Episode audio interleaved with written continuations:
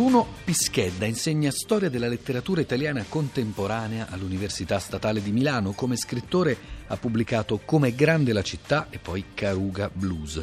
Alla sua produzione critica invece appartengono titoli come Mettere giudizio, 25 occasioni di critica militante, pubblicato dalle edizioni di Abasis, o Scrittori polemisti, Pasolini, Sciascia, Arbasino, Testori, Eco, pubblicato da Bollati Boringhieri, o ancora il più recente L'idioma molesto, Cecchi e la letteratura novecentesca a sfondo razziale, Aragno Editore. Nel 1994 Bruno Pischedda ha pubblicato per i tipi di Mursia un volumetto intitolato Come leggere il nome della rosa, un volume di cui uscirà a settembre per Carocci una versione aggiornata integralmente. Bene, è proprio questo come leggere il nome della rosa, il saggio che vi proponiamo oggi.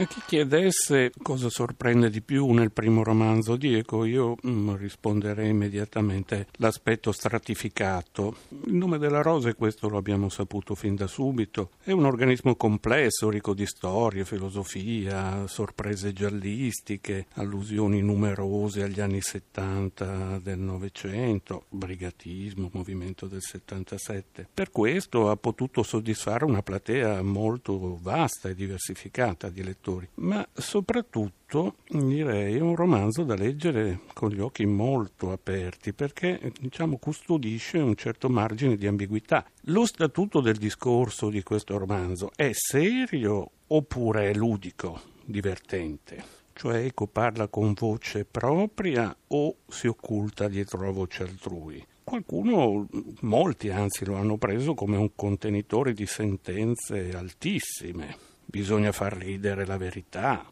Cosa vi terrorizza più della purezza? chiede Alzo al suo maestro. E Guglielmo, la fretta. Insomma, c'è chi lo ha fatto oggetto di un culto serissimo, quasi fosse un vademecum di massime, dimenticando invece il modo giocoso, intertestuale, distaccato con cui queste stesse massime vengono proposte sulla pagina. Insomma, dimenticando che il nome della rosa è un'opera postmoderna cioè molto protetta, fitta di cautele, anche di mascherature.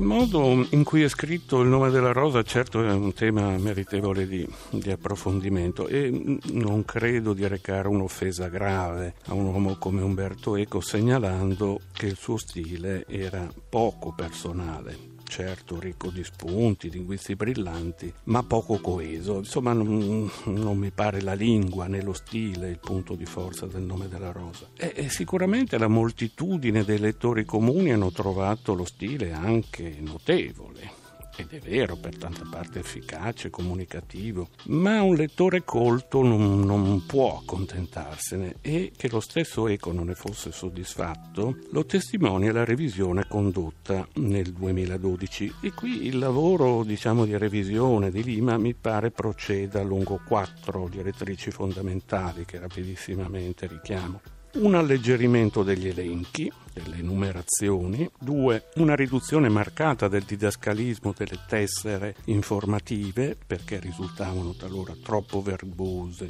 e divaganti, una ristrutturazione di alcuni ritratti, soprattutto quelli relativi a Guglielmo, a Salvatore, a Malachia, di cui si tende un po' a stemperare la matrice appendicista o goticheggiante. Infine, la compagine testuale è più minuta, che mi sembra a sua volta ripensata secondo tre linee. Un'attenuazione degli inserti latini, con taglio o parafrasi, una rinuncia al gruppo diciamo dei cultismi a sfondo umanistico, per esempio impero che che diventa poiché, immantinenti che diventa subito e più in generale, infine, alcuni interventi sul piano dei sostantivi e degli aggettivi nella ricerca assidua di sinonimi che evitino alcune ripetizioni magari maldestre, ma senza mai ristrutturare il periodo alla radice e, così rendendo un po' vano gran parte degli interventi.